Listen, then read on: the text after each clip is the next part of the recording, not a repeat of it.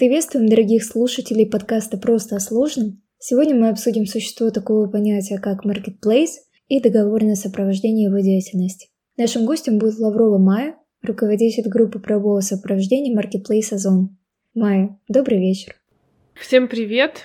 Рада, что вы решили послушать этот подкаст и погрузиться немного в мир маркетплейсов, которые постепенно захватывают рынки не только во всем мире, но и в России. Как уже сказали, я руковожу отделом, который занимается правовым сопровождением маркетплейса Озон. Немножечко расскажу о его создании. В этом году маркетплейсу Озон исполнилось 5 лет, буквально на прошлой неделе, от того момента, где мы записываем этот подкаст. Он появился в 2018 году, и я занимаюсь его сопровождением того самого времени. Участвовала в его создании, развитии, и надеюсь, что информация, которую я вам сегодня расскажу, будет интересной и полезной пригодится вам в будущем. Я думаю, что мы начнем. Когда слышим слово marketplace, у каждого человека возникает, особенно у юриста, возникает недопонимание, что понимается под маркетплейсом в теории и на практике. Я понимаю, это очень хороший вопрос, потому что понятие marketplace в законодательстве на текущий момент никак не регулировано, но если рассуждать об этом вопросе с точки зрения правовой природы, то тут, наверное, мы будем делать выводы в зависимости от того, о чем мы хотим поговорить. Если мы представляем marketplace как некие правоотношения между различными субъектами, которые вступают в них с целью продавать свои товары различным клиентам, то marketplace это правоотношения, в первую очередь, посредничество между продавцами и покупателями. Этими посредниками выступают, собственно говоря, различные организации, такие как Озон. Второе использование этого понятия marketplace именно как а, субъект, как сторона этих правоотношений, а, который может выступать этим посредником по самым различным договорам, про которые я расскажу чуть позже. На слуху понятие маркетплейса, получается, это экономическое понятие, а не законодательное. Интересно, как соотносится понятие маркетплейса с понятием владельца торгового агрегатора и информационным посредником.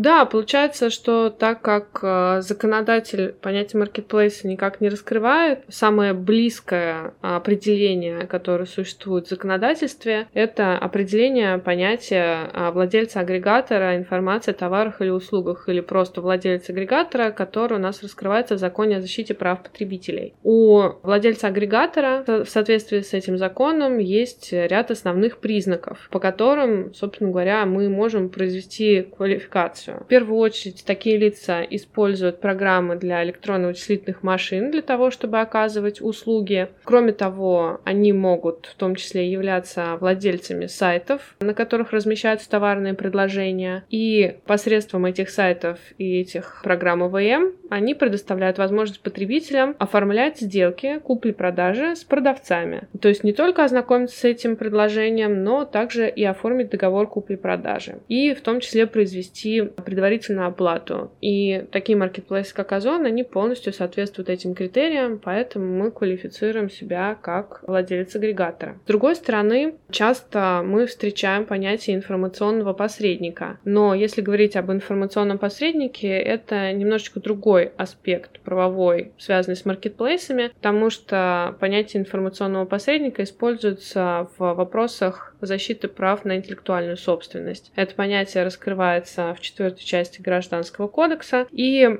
Информационный посредник — это специальный статус лица, которое занимается размещением информации в сети интернет и может а, избежать ответственности за потенциальное нарушение исключительных прав в результате этого размещения в случае, если будет соответствовать определенным критериям. А именно, при размещении этой информации третьими лицами не имеет возможности а, проводить предварительную проверку этих материалов, а также в случае, если правообладатель обращается с какими-то претензиями, скрывает эти материалы с сайта. Если эти основные действия производятся, то лицо может воспользоваться статусом информационного посредника. И а, сейчас судебная практика активно складывается в пользу маркетплейсов, если вам это интересно, то вы в том числе можете ознакомиться с практикой компании Озон по этому вопросу. Она достаточно обширная, посмотреть последние кейсы, где мы отстаивали свою позицию, что мы как информационный посредник не должны отвечать за недобросовестных продавцов, которые используют э, права на интеллектуальную собственность третьих лиц. Вы упомянули про несколько признаков э, владельца торгового агрегатора. А что делать, если, например, нет одного из признаков? Например, через э, эту площадку не производятся расчеты. Как отделить marketplace от того, что не является marketplace? Да, это очень хороший вопрос, потому что есть множество бизнесов в интернете, которые похожи на маркетплейсы, но на самом деле маркетплейсами не являются. И как раз отсутствие такого признака, как проведение расчетов, это в том числе важный аспект э, определения маркетплейса это или нет. А, например, э, очень часто есть проблемы с квалификацией маркетплейса и площадки для размещения объявлений, потому что их функционалы, они часто довольно сильно схожи. Но я бы, наверное, в качестве главного признака, который отличает одно от другого, выбрала не расчеты, потому что, например, многие современные площадки объявлений, они предоставляют возможность лицам, в том числе и расчеты, осуществлять между собой. Но э, главный критерий заключается в том, что площадки объявлений никогда не выступают в качестве посредников по сделкам. А, то есть любые сделки по купле и продаже, либо по оказанию услуг, э, информация о которых размещается на этих площадках, эти сделки заключаются без участия площадки между непосредственно продавцом-покупателем, либо исполнителем и заказчиком услуг. В принципе, мы отделили понятие маркетплейса от смежных категорий. Хотелось бы узнать, по каким моделям может быть вообще организован маркетплейс. Ну, вообще маркетплейсы э, сейчас очень активно развиваются, и форматов работы на маркетплейсах довольно-таки много. Конкретно на Озоне, мне кажется, что мы сейчас э, используем практически все варианты взаимодействия между площадкой, продавцом и клиентом, которые могут быть. А если еще не используем, то планируем. Стандартная схема, с которой начинались э, все маркетплейсы э, в России, которые сейчас существуют, в нашей терминологии это называется схема FBO, или fulfillment by Ozon в данном случае. А, смысл заключается в том, что продавцы привозят товары на склад маркетплейса, там эти товары хранятся, и поступ, после поступления заказа маркетплейс самостоятельно формирует этот заказ у себя на складе, передает свою логистику, отвозит клиенту, вручает, обрабатывает возвраты, то есть полностью весь fulfillment заказов, он происходит на стороне маркетплейса. Это классическая схема, но существуют и другие. Например, продавец может хранить свои товары на своем собственном складе, и в этой ситуации, когда поступает заказ, уже он самостоятельно его формирует, упаковывает и передает в логистику маркетплейса. Есть а, также ситуации, когда продавец хочет использовать собственную логистику, потому что, например, ему не очень удобно, например, место расположения пунктов приема отправлений, которые есть у Marketplace или что-то такое. Такая схема тоже возможна. В результате Marketplace а, лишь только размещает каталог товаров на сайте, принимает заказы и принимает оплаты. Но есть еще и другие любопытные варианты, например, ситуация, когда оплата производится непосредственно наличными в магазине продавца. Такое тоже может быть, а, но в данном случае сделка все равно производится на сайте. Вот. А, наверное, еще из таких любопытных схем а, я бы упомянула ситуацию, когда на сайт используется исключительно для бронирования товара, но не для заключения дистанционного договора купли-продажи. Это касается таких товаров, дистанционная продажа которых запрещена. Самый яркий пример – это продажа рецептурных лекарств, потому что, я думаю, многие а, активно пользуются различными сервисами, которые позволяют на сайте найти необходимое лекарство, найти аптеку, в которой, в котором это лекарство продается, оставить заявку на бронирование, выкупить его непосредственно уже а, в аптеке. Это тоже один из вариантов, по которому работают маркетплейсы. И я думаю, что слушателям будет интересно сами попробовать квалифицировать эту схему, а, исходя из понятия владельца агрегатора, о котором мы говорили чуть ранее. А какие, вот, например, схемы есть с алкоголем?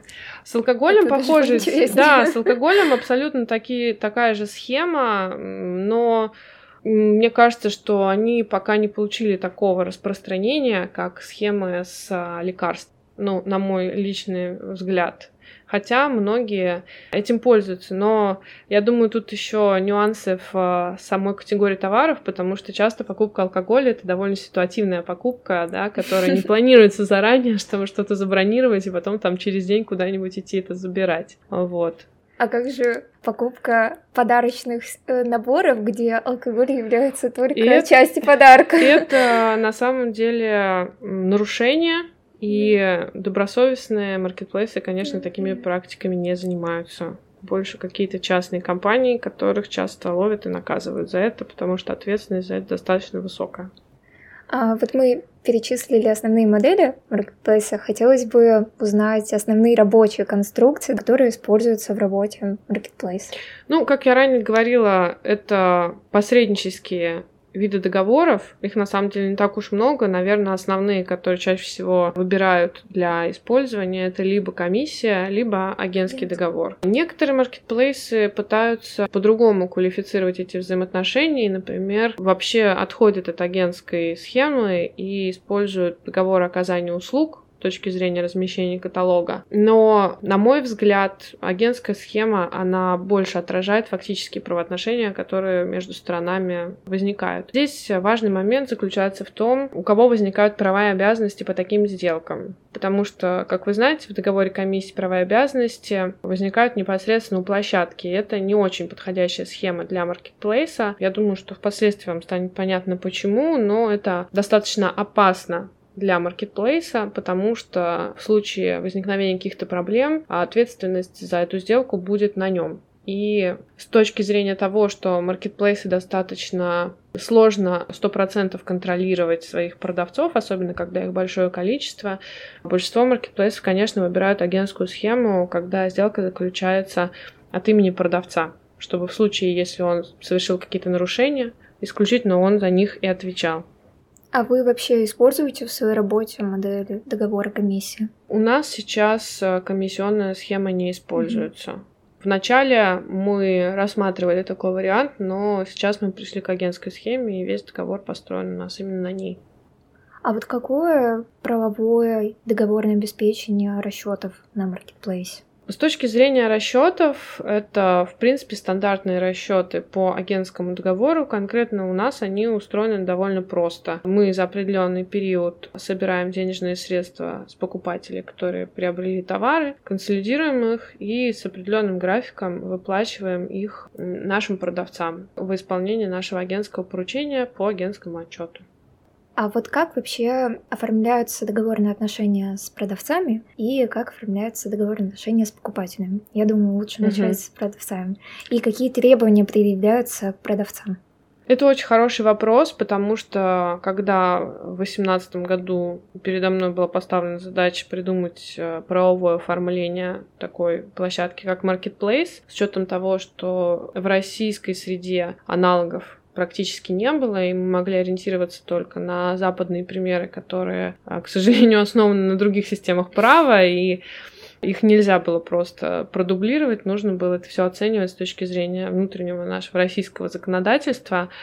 Основной проблемой было то, что необходимо было обеспечить возможность быстрого подключения большого количества партнеров. То есть классическая схема, например, которая работает э, в поставке, которая всеми используется до сих пор в виде подписания бумажных договоров, здесь абсолютно вообще не была рабочей, потому что не отвечала требованиям быстрого масштабирования площадки. А чем больше на площадке продавцов, тем больше оборот, тем больше покупателей и тем быстрее все это развивается. Поэтому необходимо было придумать схему, при которой заключение договора было бы максимально быстрым и бесшовным. И мы сделали это путем присоединения к оферте, которая у нас размещается на сайте в личном кабинете мы разработали процесс, который позволял, в принципе, в течение одних суток любому новому продавцу зарегистрироваться и зайти на площадку. Продавец оставляет заявку, оставляет основную свою информацию и документы. Эта информация проверяется, и в случае, если он проходит нашу проверку, ему высылается оферта, которую он акцептует. И после этого договор заключается.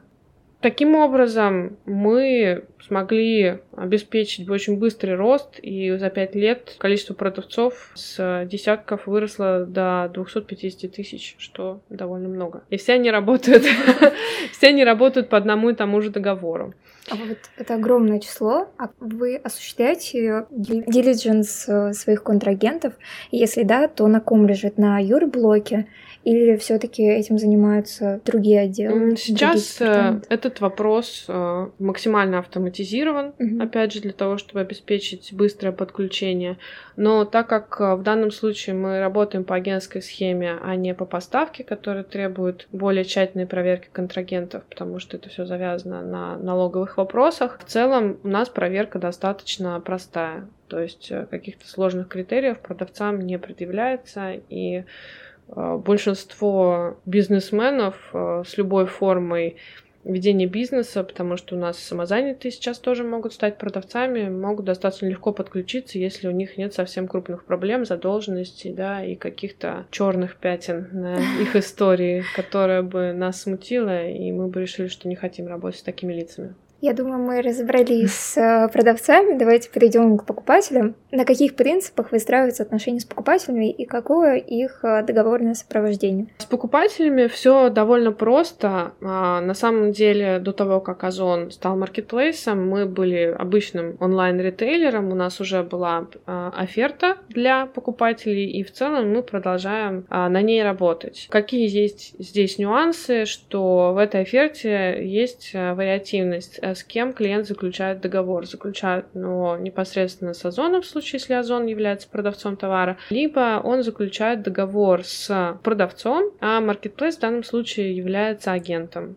Здесь, наверное, еще важный момент, который стоило бы осветить, то, что все наши продавцы, когда подключаются к оферте, в том числе они соглашаются с тем, что продажа их товаров будет осуществляться по единым правилам, по единой оферте, для клиентов, которая общая для всех. То есть у нас нет э, ситуации, когда отдельные продавцы устанавливают специфические условия по продаже а, своих товаров. Например, самый яркий пример особых условий, которые могут быть э, в таких потребительских офертах, это решение вопроса с возвратом товаров надлежащего качества по дистанционному договору. Так как закон о защите прав потребителя устанавливает, что вернуть э, такой товар в случае, если он не понравился, его возможно в течение 7 календарных дней. Это достаточно маленький срок, который не всегда удобен потребителям, потому что для этого им нужно возвращаться в пункт выдачи заказов или вызывать курьера.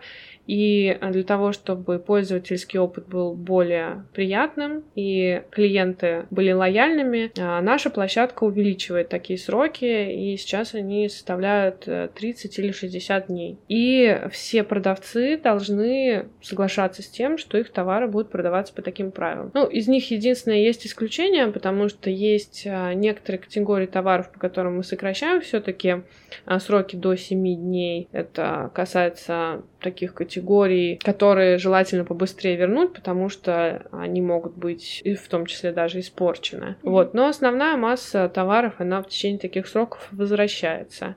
Продавцы с этим ничего сделать не могут, не все довольны такими вариантами сотрудничества. И в этом, наверное, краеугольный камень маркетплейсов как посредников, потому что по факту они должны обеспечить качественный клиентский сервис как потребителям-покупателям, так и а, продавцам, которые тоже являются потребителем сервиса. А вот у нас есть э, товары, которые в офлайн торговле не подлежат возврату или обмену. Какой режим возврата у таких товаров на маркетплейсе? Это в частности, очень хороший вопрос. Наверное, весь мой опыт профессии эта тема постоянно муссируется, потому что, безусловно, маркетплейсы не очень довольны, ну, как и любые а, онлайн-ритейлеры, возможностью потребителя вернуть такие товары, как, например, там зубная щетка или нижнее белье, да, или книжка после приобретения. Но, к сожалению, Роспотребнадзор жестко стоит на позиции, что для дистанционной торговли эти ограничения не применяются. Да, поэтому как раз э, вот те категории, которые, по которым мы сокращаем срок возврата до максимального срока 7 дней, вот э, это вот такие товары, которые мы бы не хотели, чтобы часто нам возвращались. Потому что, к сожалению, бывает такое, что они возвращаются еще и в ненадлежащем виде, и что не всегда можно проверить и выявить на этапе приемки. А вот я видела, например, у Wildberries есть товары, которые не подлежат возврату. Это получается нарушение или не нарушение? Ну, э, я, конечно, не буду комментировать а, позиции других площадок, потому что наверняка у них есть свои обоснования, почему они так делают. Вот. Но мы такое не приветствуем. Вы упомянули правила продажи товаров. Получается, это та материя, которая соединяет правоотношения маркетплейса и покупателей, и маркетплейса и продавцов. Какие последствия для маркетплейса в первую очередь при нарушении требований к качеству товара и при нарушении исключительных прав? Угу. Ну, э, здесь как раз можно вернуться к теме по поводу выбора договорной схемы. И я говорила, что очень важно, чтобы договор с потребителем заключался именно от имени продавца, потому что такая правовая схема защищает маркетплейсы от злоупотреблений со стороны продавцов которые не всегда добросовестные и которые могут пытаться реализовывать через маркетплейсы контрафактные товары, товары плохого качества. Таким образом, в случае, если такая ситуация происходит, обычно, безусловно, клиенты в первую очередь с претензиями обращаются к маркетплейсам. Это очевидно, потому что маркетплейсы — это большие компании, с ними проще взаимодействовать, и обычно с них начинается любая претензионная работа. Но в случае, если эта история доходит до суда, то маркетплейсы обычно привлекают продавцов для того, чтобы уже они отвечали непосредственно за те нарушения, которые они совершили. Это касается как э, проблем с качеством товаров, так и интеллектуальной собственности. В спорах по интеллектуальной собственности, безусловно, очень помогает статус информационного посредника, про который я рассказывала ранее.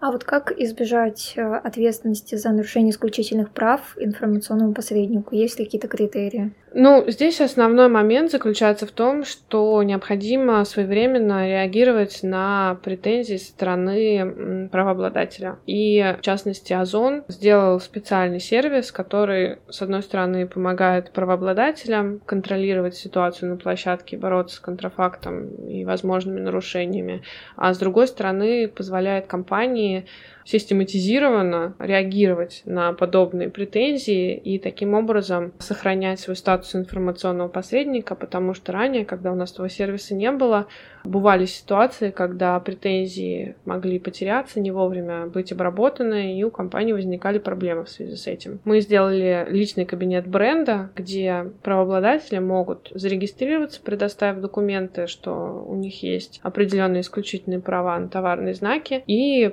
пользуясь этим сервисом, получать выгрузки по всем товарам, которые продаются под этим знаком, и таким образом контролировать, кто пытается продавать эти товары. И в случае, если это не их партнеры, у них есть вопросы, они могут подавать жалобы. По этой жалобе проводится проверка, запрашиваются документы, исходя из того, что предоставил или не предоставил продавец, принимается решение заблокировать эту карточку, либо оставить. То есть, получается, в этом случае Marketplace выступает такой третьей нейтральной стороной для разрешения спора между покупателем, да. между Совершенно верно. И это тоже достаточно сложная ситуация, потому что, безусловно, Marketplace не является судебным органом, он не может принимать финальные решения по поводу наличия или отсутствия у кого-то исключительных прав, но в тех ситуациях, когда это однозначно, ну, самая классика — это продавец вообще не предоставил никакие документы. Здесь нет никакой спорной ситуации, и здесь э, спокойно такие карточки блокируются, и подобное решение невозможно никаким образом оспорить. А иногда бывают сложные кейсы, когда, например, документы есть, но в них есть какие-то разночтения, или, например, это длинная цепочка поставок, и правообладатель пытается оспорить какой-то элемент этой цепочки. Но в таких ситуациях раз, э, разбираться в индивидуальном порядке. В любом случае никакое рассмотрение претензий со стороны маркетплейса не может быть расценено как финальное решение, и стороны всегда могут э, обратиться в суд для того, чтобы разрешить этот конфликт. А не было соблазна сказать, что решение маркетплейса является обязательным для сторон? Ну, конечно, это соблазнительно, но это не ложится в те нормы правовые, которые существуют в России. Хотя, например, если говорить о таком зарубежном гиганте, как Amazon, у них э, есть процесс, серьезный процесс арбитража, где они свои решения считают окончательными вот, не подлежащими оспариванию, вот, но, к сожалению, мы такое не можем у себя применить, а может быть и к счастью. Вы упомянули жалобы. Как вообще осуществляется взаимодействие с антимонопольным органом у Marketplace? Антимонопольные споры на самом деле возникают достаточно редко, но в текущем моменте это получает больше и больше распространения, в первую очередь потому, что идет большое информирование людей в СМИ в том числе о том, что есть проблемы с маркетплейсами, которые становятся огромными участниками рынка, которые работают с сотнями тысяч продавцов и, безусловно, контролирующие органы внимательно следят за этой деятельностью, потому что они не хотят допустить э, возможного ограничения конкуренции со стороны маркетплейсов в сторону продавцов, которые вынуждены работать по правилам площадки, потому что, как, собственно, мы обсудили, условия единые для всех. И все маркетплейсы работают по подобным схемам. Вот. Ну, а чаще всего жалуются на э, ограничение конкуренции, но здесь, наверное, важно отметить, что в прошлом году при содействии ФАС был принят документ саморегулирования, который называется «Принципы взаимодействия участников цифровых рынков». Документ э, урегулировал взаимоотношения не только маркетплейсов, но и других вариантов цифровых платформ, которые у нас существуют. И Озон подписал этот документ, и мы э, в своей деятельности максимально стремимся соответствовать всем тем принципам, которые там обозначены, поэтому нарушений с нашей стороны в целом нет. И вот последний такой вопрос на засыпку.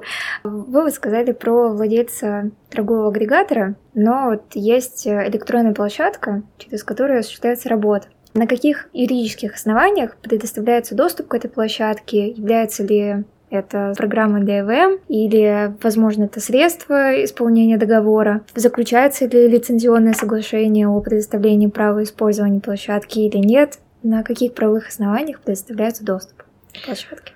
Это очень хороший вопрос, потому что все маркетплейсы работают на принципах использования а, личных кабинетов которые, собственно, являются программами для EVM, и а, все операции, которые производятся продавцами, они производятся посредством таких программ. Но если вы ознакомитесь а, с договором, который заключают продавцы с Marketplace Amazon, который, а, кстати, размещен в общем доступе, и с ним может ознакомиться абсолютно любой желающий. Мы не стали скрывать эти условия, потому что в некоторых случаях, например, с договором можно ознакомиться только после непосредственно непосредственной регистрации как потенциальный продавец, у нас они лежат в открытом доступе, их можно легко найти. И вы увидите, что у нас такого предмета, как лицензионный договор на использование программы ВМ, в этом договоре нет. Мы исходим из концепции, что основной целью взаимодействия маркетплейса площадки, э, и продавца является именно продажа товара, и программа ВМ, которая для этого используется, это лишь средство для того, чтобы достигнуть этой основной цели, которой агент клиент использует для того, чтобы обмениваться с продавцом информацией. И в этом личном кабинете действительно сконцентрировано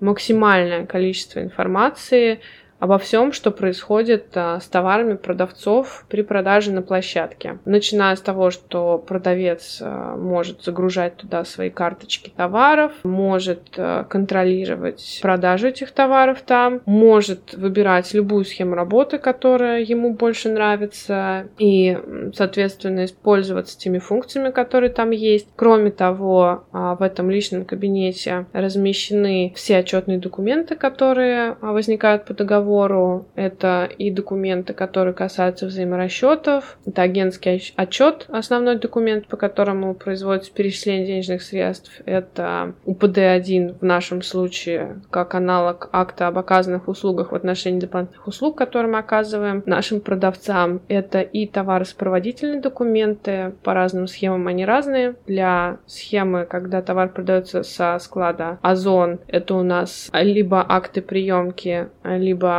универсальные передачные документы УПД-2, которые фиксируют поставки товаров на наши склады, если это схема, когда товары продаются со склада продавца, то это акты приемки отправлений, которые передаются в логистику. Все эти документы находятся в личном кабинете, и более того, у нас подписание документов в ИДО либо в бумажном виде не является обязательным для работы с площадкой. То есть э, самый, прост, самый простой вариант взаимодействия для тех продавцов, которым а, не нужны отчетные документы в ИДО или в бумажном виде, мы загружаем отчетные документы в личный кабинет. У продавца есть определенный срок, установленный договором, чтобы направить свои возражения, если он с ними не согласен. И если он их не направляет, то эти документы признаются согласованными сторонами. Это тоже очень удобная схема, которая позволяет, в принципе, любому лицу начать э, торговлю на маркетплейсе, потому что даже подключение до это все равно дополнительные расходы для продавца, для тех, кто только начинает э, торговать, это может стать существенным, в том числе дополнительным расходом, который ухудшит прибыль и усложнит работу с площадкой. А как э, вот требования налогового кодекса к счетам фактурам, к усиленной квалифицированной подписи ну, здесь, получается, зависит э, все от того, а, какую систему налогообложения выбирает продавец. Угу. Эти вопросы, они актуальны для продавцов на общей системе налогообложения. Такие лица обычно, конечно, имеют систему ИДО, потому что они их используют не только при работе с маркетплейсами, но и со всеми другими контрагентами но огромное количество продавцов, они используют упрощенную систему налогообложения, и для них эти требования уже не являются обязательными, поэтому у них не создается никакой проблемы при такой работе. Спасибо большое гости за прекрасное погружение в тему. Было очень интересно.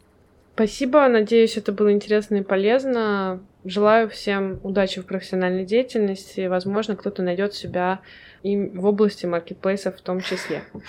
Ура! Спасибо.